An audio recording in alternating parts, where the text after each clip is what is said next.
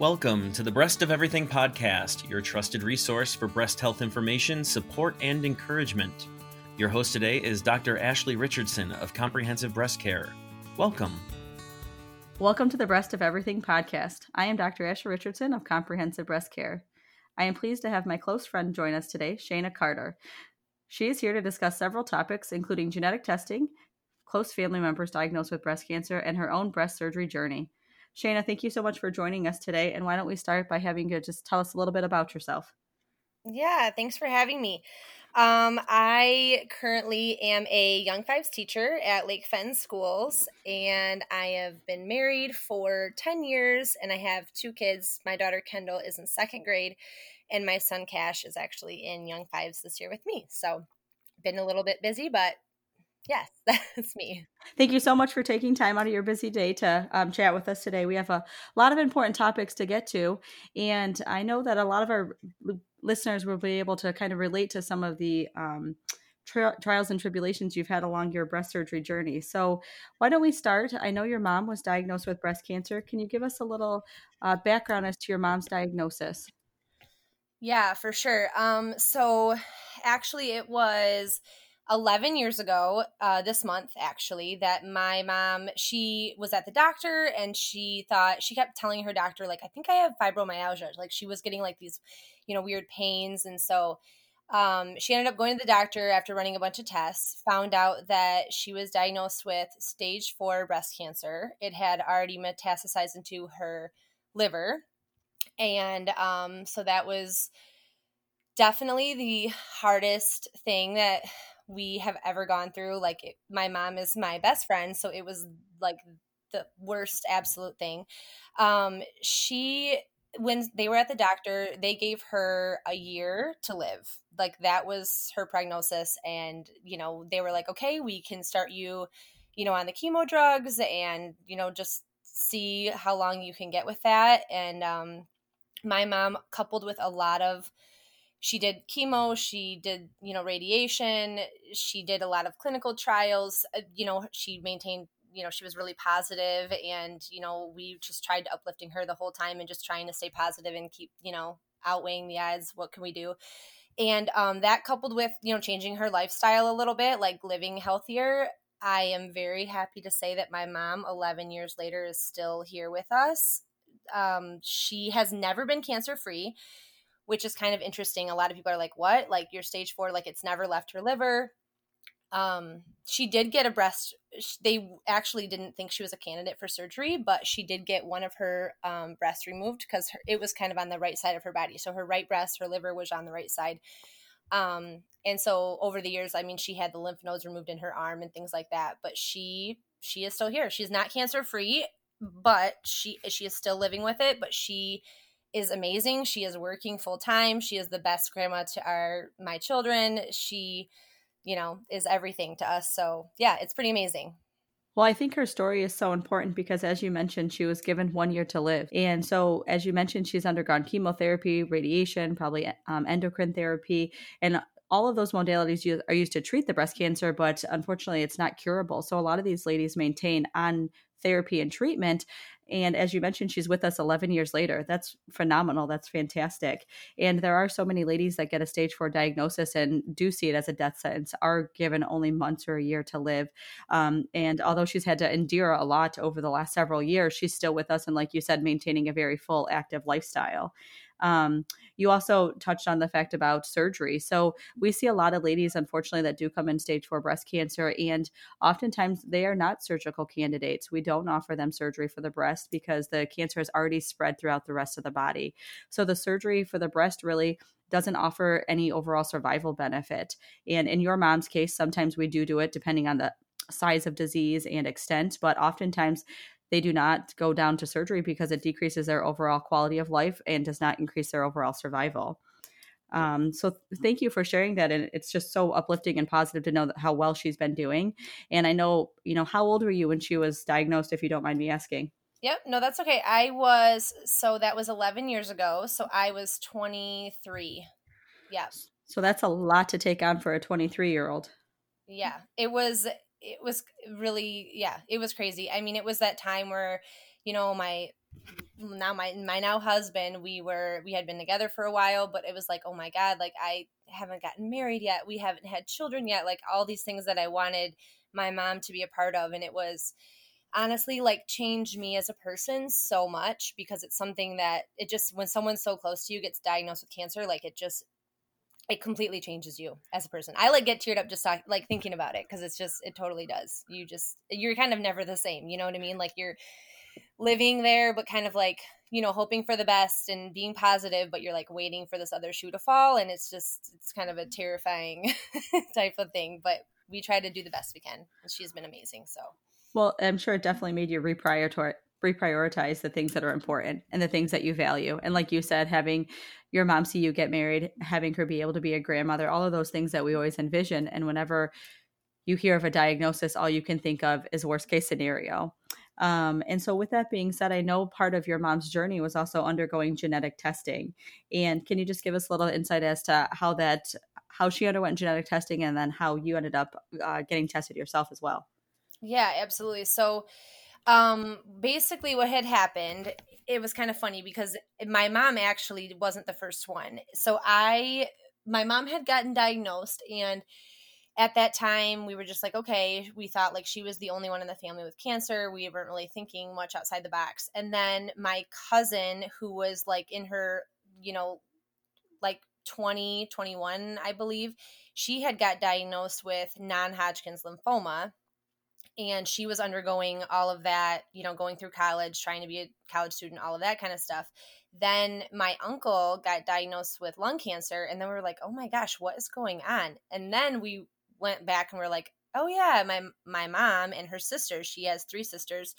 We're like, "Well, gosh, our aunt Colleen had breast cancer. Like, remember, like, you know, because she died early. A lot of you know family members, you know, died early a long time ago. So they were like, oh gosh. So that was kind of when I thought, oh my gosh. So my mom has breast cancer. Her my great aunt had it. You know, we have other cancer going on in our family. Like this is terrifying. And that was kind of after all the stuff with Angel, Angelina Jolie and all of the, you know, genetic testing and her going over that preventative surgery. So I thought, gosh, like what are my chances like i want to i want to know i need to know for myself if this is what's going on so i went to my mom's oncologist you know, I had the blood test, super simple. I got it back and he said, yes, you know, you have a, gen- um, a genetic mutation. It was not, you know, the BRCA genetic mutation. It was, so there's a lot of genes, obviously, that can cause, like, make you predisposed to having cancer, which I wasn't aware of at the time. So I have it, I was a positive ATM genetic mutation. So that, to me, at that time, they told me that you're predisposed to getting are more likely to get breast cancer and possibly pancreatic cancer, which that's what they told me at the time. And I was like, thank God no one in my family has ever had pancreatic cancer that we know of. So then my mom thought, well, okay, this is interesting. Like you had it. So she just asked her oncologist, I want to know too if that's what it like, if that was also, you know, for me. And so she, she also had the ATM mutation. So then we realized, okay, like this is in our family, like this is what's happening. And so it was kind of interesting to me because you know my mom has three sisters. I have a lot of cousins especially my one that you know has already had cancer.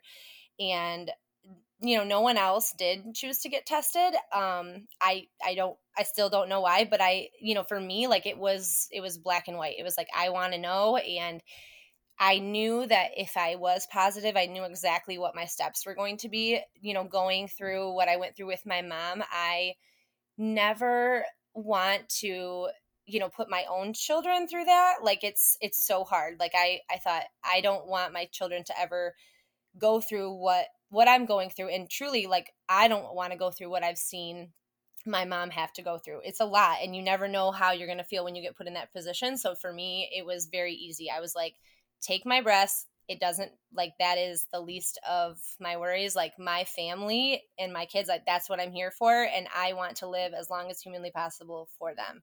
So it was a very easy decision. It was really funny to me because a lot of people said, wow, like you're so brave. I can't believe you're doing that. And I thought, really? Like, like it was it was very easy. The hard part came like later when I was trying to figure out what the best, you know, route was for me. But that part was like, yep, that this is easy. Like I don't, I knew I needed to get it done, and I was okay with that. So, well, I think you bring up so many good points in that is that um, you mentioned you didn't, lots of people don't know what they would do if they were put in that position.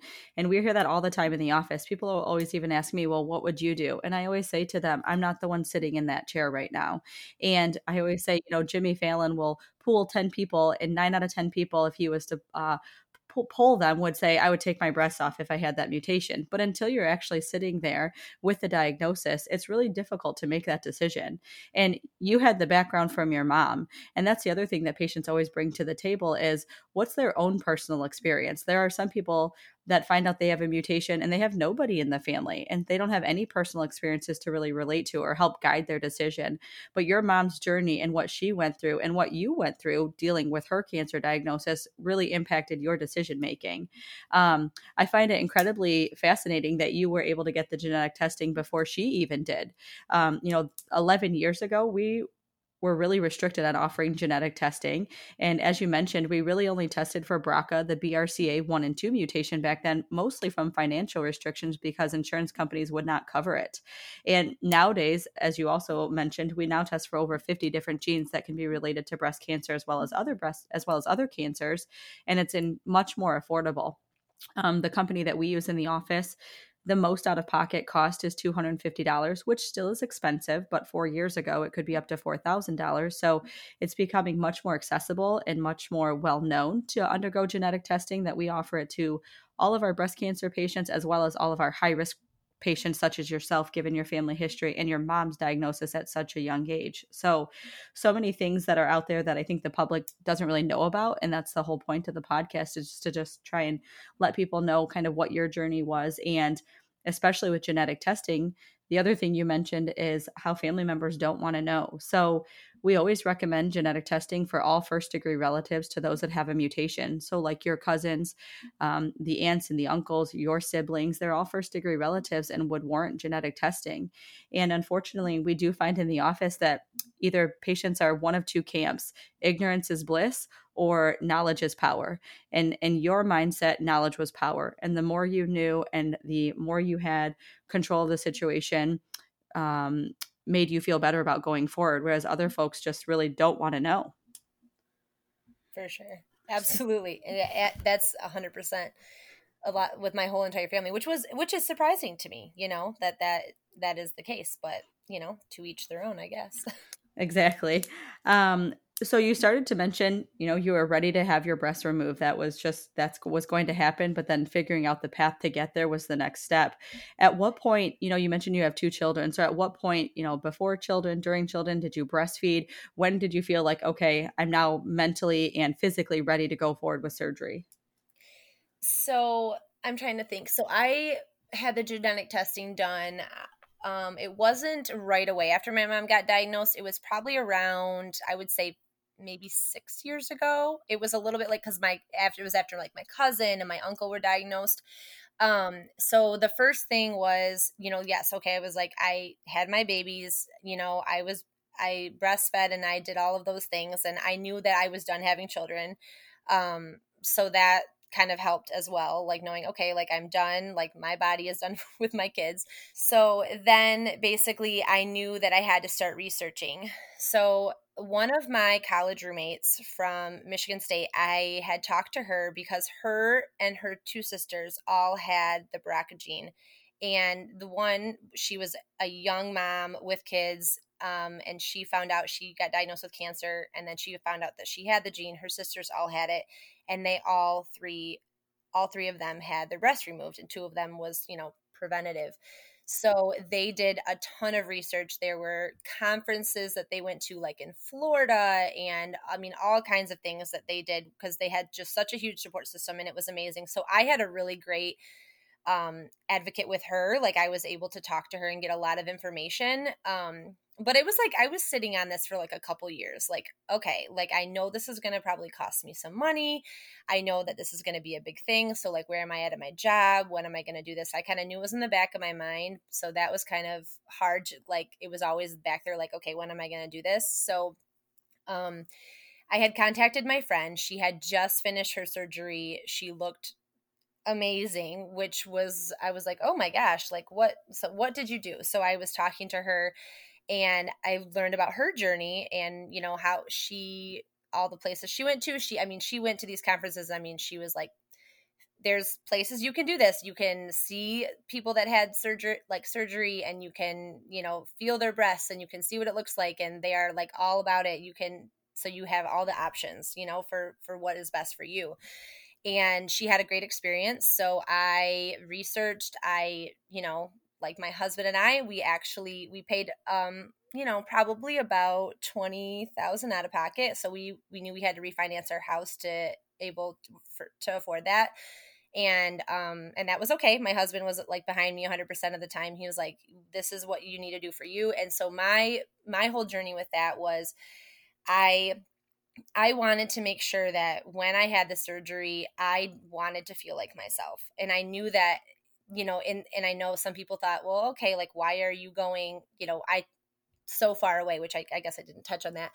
I ended up going to New Orleans because there is a surgeon that was offering a specialized service that you know we didn't have here because I had heard you know about other you know people's surgeries and I've seen my mom's and I knew that I'm young enough where if I'm preventative and I have a little bit of time, I have time to make the right decision for me and what what is best. So the surgery I ended up going the surgeon is in New Orleans and I went with a surgery that was going to it's called I can't even pronounce it right. If it's like it's DIEP like a flap surgery. DIEP flap.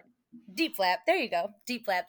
And so what it was, they ended up cutting me. They well, they look at, at your body. So I sent him pictures, my surgeon's pictures and he was looking at my body and basically what it was was he wanted to once he removed my breasts um, instead of he would do small implants but also part of my own tissue that he would get from other parts of my body. So he was taking a picture for me like what would the best case scenario and obviously i had children so he said like you have some extra skin there like in the front like in your stomach.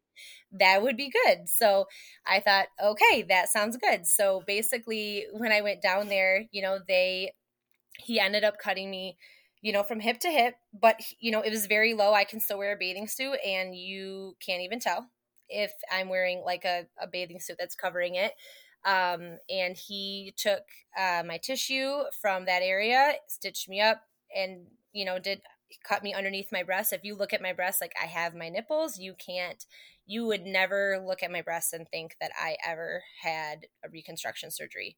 And I did that because one, I wanted to feel like myself, but I wanted to have a more natural look. I wanted to, you know, just to be happy with the overall because I knew I was, you know, hopefully going to be living for a long time and not, you know, I didn't want to look botched, I guess.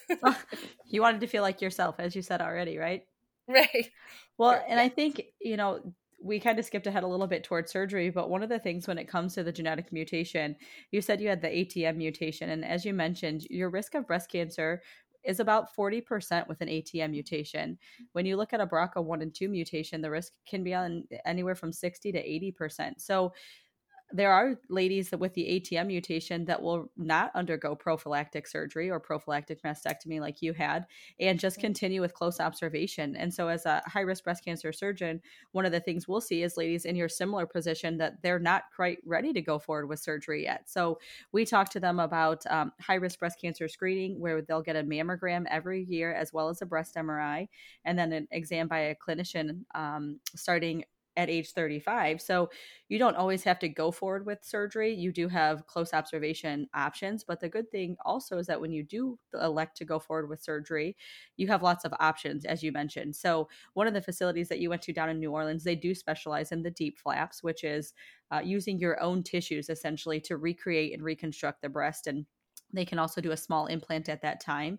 Um, and they do do nipple sparing mastectomies, which we also do here locally, um, where they do make, they make the incision in the inframammary fold and keep all of the nipple skin content, and then put the implant and subcutaneous tissues under that. So, like you said, you could basically look at you and think maybe you just had a breast lift from the incision sites, but otherwise you really wouldn't know any different.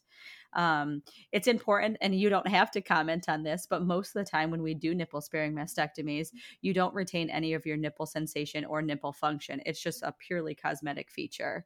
Um, for those ladies that can't spare their nipple, oftentimes we'll talk to them about nipple reconstruction or also nipple tattooing. When you brought up refinancing your house, obviously that's a huge financial issue. It's a huge financial decision to make, uh, especially as with a family. But was the actual prophylactic portion, the actual mastectomies covered by insurance, or the whole thing was out of pocket? That is actually a really good question. Um, I don't, I can't exactly I don't I can't give you the exact answer because when I was talking with the hospital down there, um they my insurance did cover because it was like um, out of network. So basically I would have to pay, you know, they had their own hospital there. So and some of my expenses were in network with them um as well. So I had to pay like the out of pocket fee that was 20 that was like 20 grand and then they paid and then they paid 80% and then of everything that was not that was out of network and then I paid the other 20. So then there was like a few little fees like after that. But I in relation to like exactly how much they like I don't I think that was just everything. I don't really know cuz I had and I had two surgeries cuz I had the the first one I went and had the and he reconstructed right then. So I had the um they removed my breasts and did the reconstruction. You know, they did, you know, everything from my cut me hip tip and all of that. The second time, and not everyone chooses to go back a second time. Some even do a third. The second time is kind of like a like a fixer upper, like you know sometimes where if you're like, oh, I think this is like a little to the left, or I want you to bring you know the scar down a little bit more. Um, you know they're able to kind of like fix it, which to me was like really important because that's you know I really like that part um, because that's kind of where I was like I felt more comfortable with my within my own skin. Um, but I will say you did you did mention a little bit about the you know the nipple sparing and all of that. I will tell you that that was one of my concerns. Um, I you know about the sensitivity not having that, and that's okay. And it was I was a little bit nervous, and but I I don't and I don't I haven't had my I've been out of surgery now almost two years in February, and I haven't had any of the sensitivity, but it's actually a, a lot easier than I thought it would be. So that's been okay. yeah, I think a lot of that is just counseling the patients of what to expect. Um, I think it's so important for everybody to hear what you went through so they know what their options are. And also important to touch on that in the state of Michigan specifically, uh, prophylactic mastectomy with a genetic mutation is covered by insurance. So when we see ladies in the office that are similar to yourself that newly found out that they have a mutation, or maybe they've known about it for a long time, we do have a long discussion with them about their surgical options, which do consist of a prophylactic mastectomy, which can be followed by immediate breast reconstruction. I always tell patients that reconstruction is a personal choice. Not everybody has to, but it is covered by insurance. So, both our portion from the prophylactic mastectomy side as well as the plastic surgery portion is typically covered by insurance. Um, obviously, everybody's subject to their deductible or out of pocket cost. And with you going into another state, I'm sure there was higher fees there, but for the most part, insurance does cover it. So it's always no, nice to know that you have options. Um, now that you have been a couple years out, how is your new normal? How are things going now? You know, you mentioned that you healed well, your surgeries went well. Do you feel different, or tell us a little bit about your recovery? Um, yeah, I mean, honestly, now, like my day to day, eh, you know, I feel I'm very, like, I'm very used to it. I would say the things that are different for me, well, first, the first part about my recovery was like waiting to work out. And when I was able to, like, get back to being physically active, I just realized, you know, how much, you know, strength I had lost and just like a different feeling. Like if I'm putting weights above my head, sometimes I was like, oh, wow, like, okay, this feels a little bit different. But then my body was like getting used to it and like those types of things were, were okay.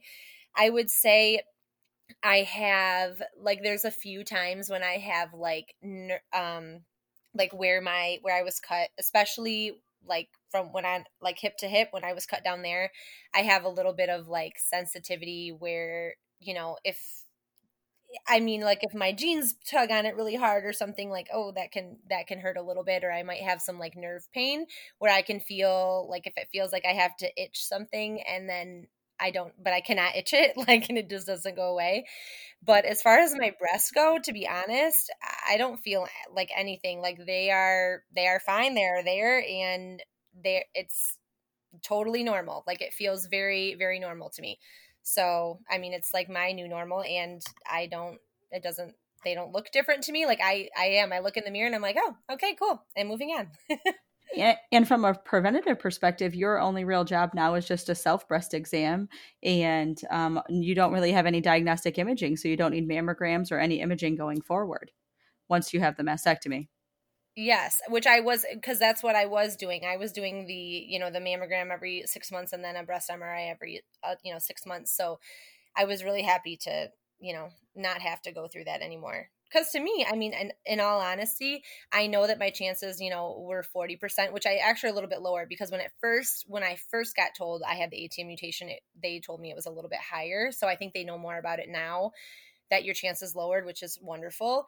Um, but to me i said you know i thought to myself i just it wasn't like you know, if I was going to get breast cancer, in my head, it was always like when, just because I knew, you know, it, it just happens so much now it seems. Like i just feel like i you know i i know so many people that have been touched by cancer and specifically breast cancer that i'm like gosh you know like you know whatever whatever it is it just felt like god it, it, to me it felt like you know when i was going to get it not like if so that was that to me i was like nope you know, I'm good. well, and there was also probably significant anxiety related to all of the testing that you had to do, eh, had to do every time, wondering, okay, is this going to be the time that they find something or see something, you know? And so now knowing that you don't have to go through with that for the next 60 years has to be somewhat of a relief. Oh, I mean, huge. Like I after like my last surgery, and I thought I am done with surgery, and then knowing that like I I'm not going to get breast cancer. And if I mean like the one percent of chance that I have, like it is so would would be so noticeable and so quick that I'm like I it's a huge relief for me that I just don't ever have to worry about that in the future. Well, well, and I should also put a personal plug that we go to the same gym, and you still do great burpees. So you you did retain a lot of those abdominal walls. Um, well, thank you so much for joining us today. I think we have touched on a ton of important topics and things that are going to be super valuable for others to listen to. Um, your journey is definitely a unique one, but unfortunately, there are lots of people out there that can totally relate to what you went through. So thank you so much for taking the time uh, to spend with me this evening. Absolutely. Thank you for having me. Well, thank you everyone for listening to the Breast of Everything podcast. I am Dr. Ashley Richardson. And for any additional info, please visit our website at compbreastcare.com. Thank you. You've been listening to the Breast of Everything podcast with your host and board certified breast surgeon, Dr. Ashley Richardson of Comprehensive Breast Care. If you have a subject you would like the surgeons to discuss, please email your suggestions online at compbreastcare.com. That's C O M P B R E A S T C A R E dot com. The doctors want to hear from you. The views, thoughts, and opinions shared in this podcast are intended for general education and informational purposes only and should not be substituted for medical advice, treatment, or care from your physician or healthcare provider. Always consult your healthcare provider first.